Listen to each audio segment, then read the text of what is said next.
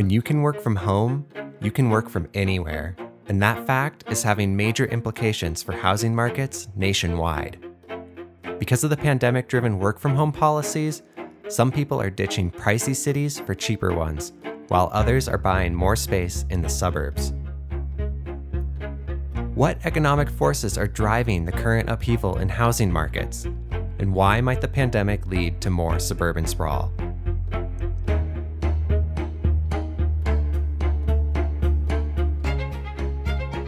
The University of California, Irvine, I'm Aaron Orlowski, and you're listening to the UCI Podcast. Today, I'm speaking with Jan Brueckner, a distinguished professor of economics at UCI.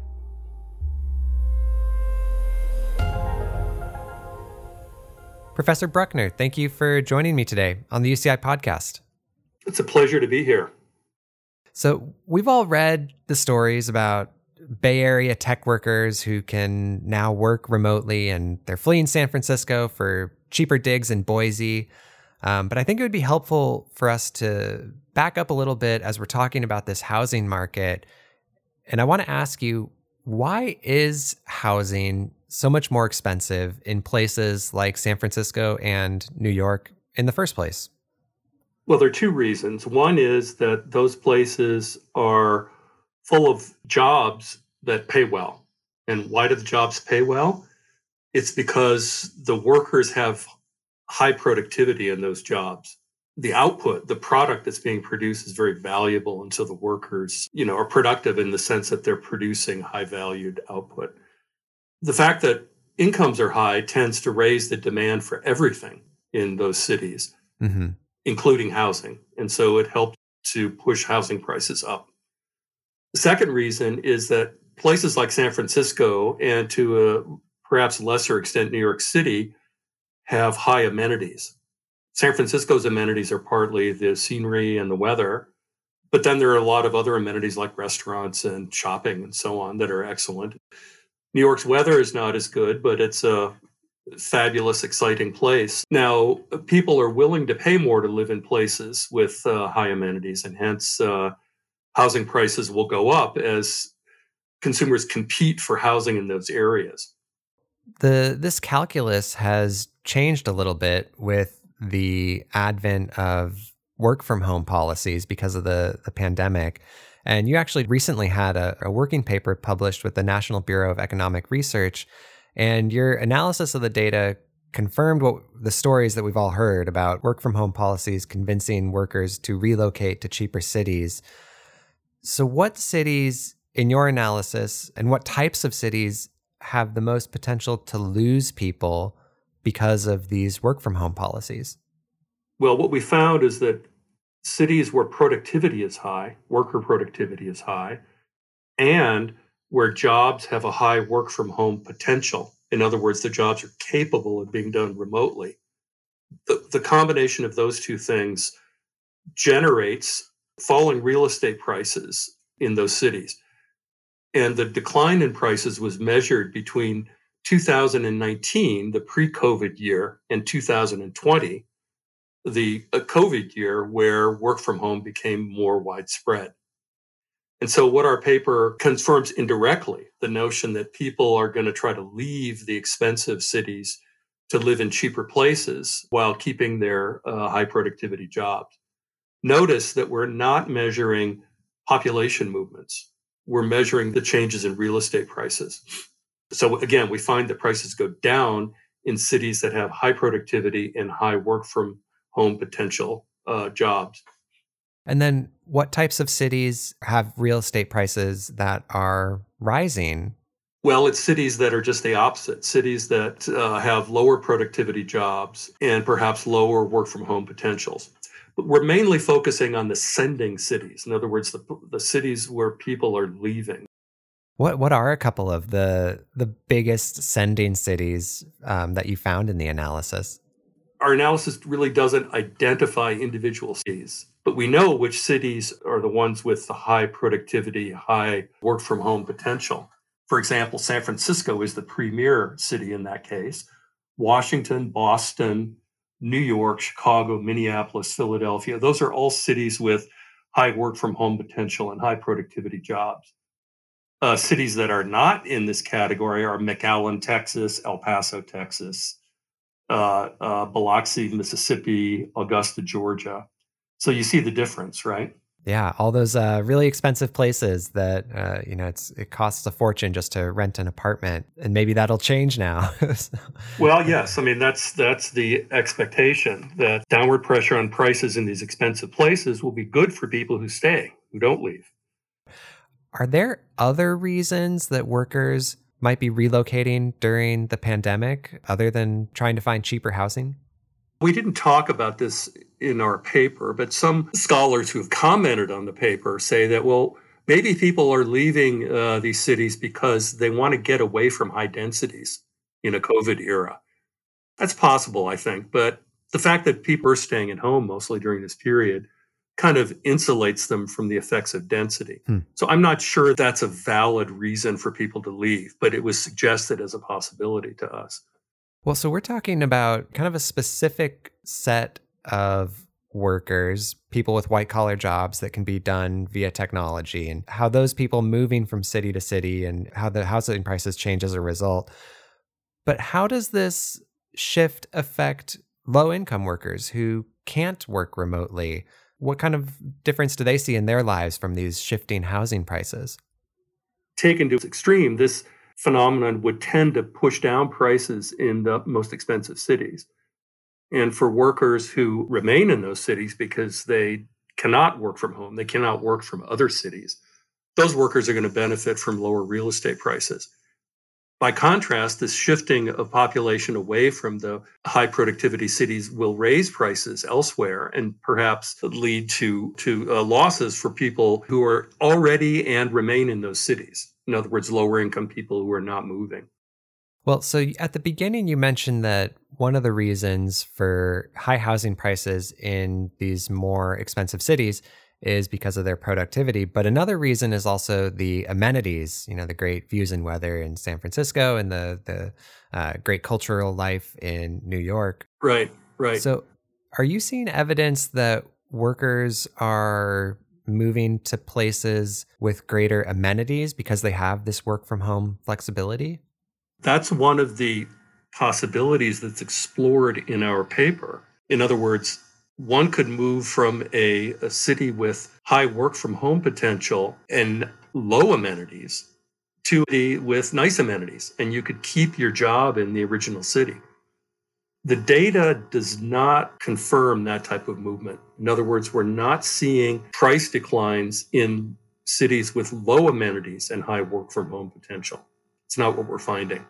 But at the same time, the newspaper is full of stories about tech workers leaving the Bay Area and other high priced places. But there aren't any stories about people moving toward good amenities hmm. using their work from home option. So it's kind of funny because our empirical results, which don't show that happening, kind of match up with the absence of stories in the popular press. Maybe in the long run it will happen. If, in other words, if this work from home phenomenon really gains hold and has staying power, we may see that. We've talked a lot about how people are moving from city to city, but work from home has also changed the housing markets within cities too.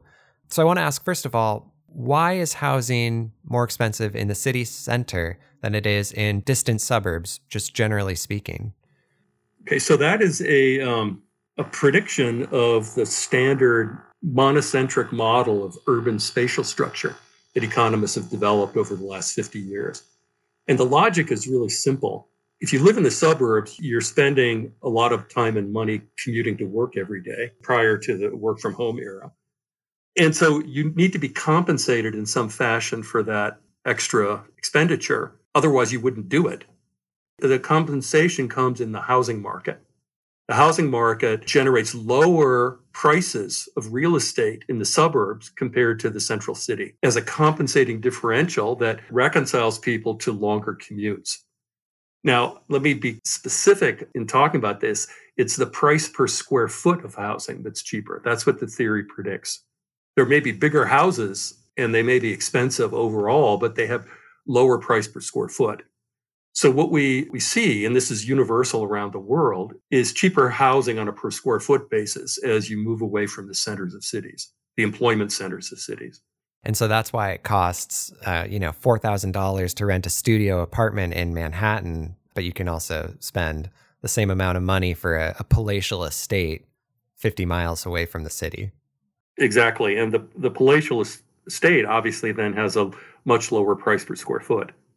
Well, so what effect did work from home policies have on this housing market within cities?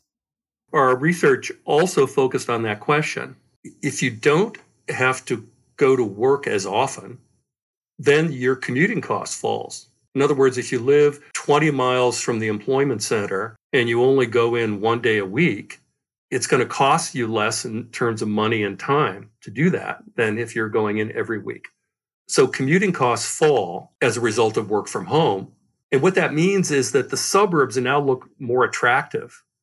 We already know the suburbs are cheaper on a per square foot basis, but now I can live there and I don't have to endure the same commuting costs as I did before. So, what that means is that there's an incentive for people to move into the suburbs to exploit the lower commuting costs, to benefit from them to a greater extent than was true before. And so, what we expect to see then is this kind of population shift, people moving outward, which in turn will raise housing prices on a per square foot basis in the suburbs and push them down at locations closer to city centers where people are leaving. And so, what that means is that the price gradient, which is the, the thing that measures how fast prices drop going into the suburbs, the gradient is going to shrink. It's going to get smaller. In other words, prices don't go down as fast moving into the suburbs under work from home as they did before. That's the prediction. And so what we what we find is that that prediction is upheld. Price gradients all in our sample of uh, of cities across the U.S. got flatter during the pandemic year, their work from home year. Could this flattening price gradient affect the types of homes that builders focus on building in the coming years? Could we have more suburbanization because of this? Well, yeah, definitely. In other words, the prediction is that cities will spread out a bit and that builders will be have an incentive to build more big houses in the suburbs to accommodate these people who are working from home and incurring low commuting costs. So that's the prediction. More urban sprawl. Could the work from home policies also help revive more rural towns? Does the gradient sort of drop off at a certain point once you get a certain distance from the city center? Well, it's it's true that you know rural towns could benefit. I mean, it could be that instead of really moving instead of moving to Boise, Idaho from San Francisco, somebody moves to Walnut Creek or someplace like that that's in the distant suburbs of the Bay Area. So those suburbs would would benefit. It's almost like moving to a different city, but not quite. Or maybe people would move to Fresno. I think there's even some anecdotal evidence about that type of movement. It's not as far away as Boise, but it's still a different city. Do you think that these changes will be permanent? Or is there a possibility that as businesses continue to come out of the pandemic and some work from home policies fade, could the housing markets essentially revert to their pre pandemic trends? it's possible. And so that's one of the big question marks in this whole area is the extent to which work from home is going to remain in, in force. I think most people would agree that white collar workers with the ability to work remotely are probably going to spend fewer days in the office than they did before. I think nobody nobody's going to disagree with that. It's coming to work once every 2 weeks or 3 times a week as opposed to five times a week? It's hard to say. So I think there's no doubt about that. There is more doubt about whether this model of working from a different city is long lived. In other words, is that really going to happen? Is that a sustainable pattern in the long run? And the you know, are various views on this. One view says no, companies are going to want their workers back for face-to-face contact. They just are not going to be able to reap the benefits of interaction when people are remote, are fully remote and never show up at work. So that's one possibility. But then, you know, you read a lot of articles in the press about this and you see the, you know, the opposite statements that workers find themselves being more productive working remotely and that there's virtually no downside to doing so, even from a different city.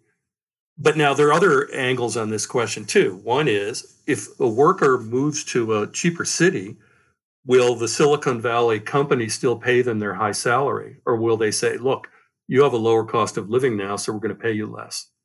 If that happens, then this whole story is sort of out the window. Yeah. Right. Because then it's not clear that there are benefits from relocating, you know, to a different city if you're going to pay a price in terms of salary.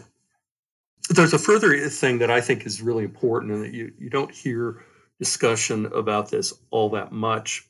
Suppose that there's uh, the company's hiring brand new employees. Is it possible that these employees are going to live a thousand miles from the company's worksite? Well, I mean, you have to think about the question of how these employees would ever get integrated into the company. They will never actually see anybody face to face. They'll never get to know their colleagues on a personal level. And so that's a problem for sure. It's one thing to talk about workers who all know one another scattering all over the country and working from home. But it's a different matter when you're talking about brand new workers who have no experience with the company. So that's a problem too. Well, it sounds like the changes in the, the suburban price gradient are likely to be stickier than the other changes of, of workers going to distant housing markets, just with all of these sort of other factors that you mentioned. I think you're right about that. I think that's true. So, like I say, I think that the suburbanization force that work from home is going to generate is probably here to stay. Whether people are going to be really moving to other cities and staying there is another question so many people have been affected by these price fluctuations, uh, you know, bidding wars in some cities and falling rents in others, and all these suburban changes that we've been talking about. So, overall, do you think that these changes have been good for the housing market and for people who are trying to find a place to live? Let's look at the second question. Are they are they beneficial for people rather than for the housing market? I think the answer has to be yes, because if people are changing what they're going to do, they must be making the change because it suits them, mm-hmm. they like it better. So I think it's clear that people are better off as a result of these work work from home options.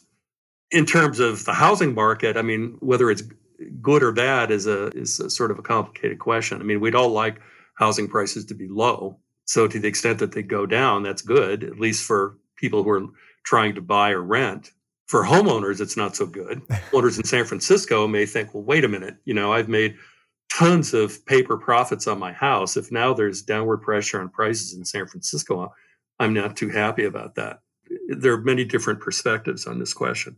But good for people who uh, are making changes that positively benefit their lives. Yes, I think so.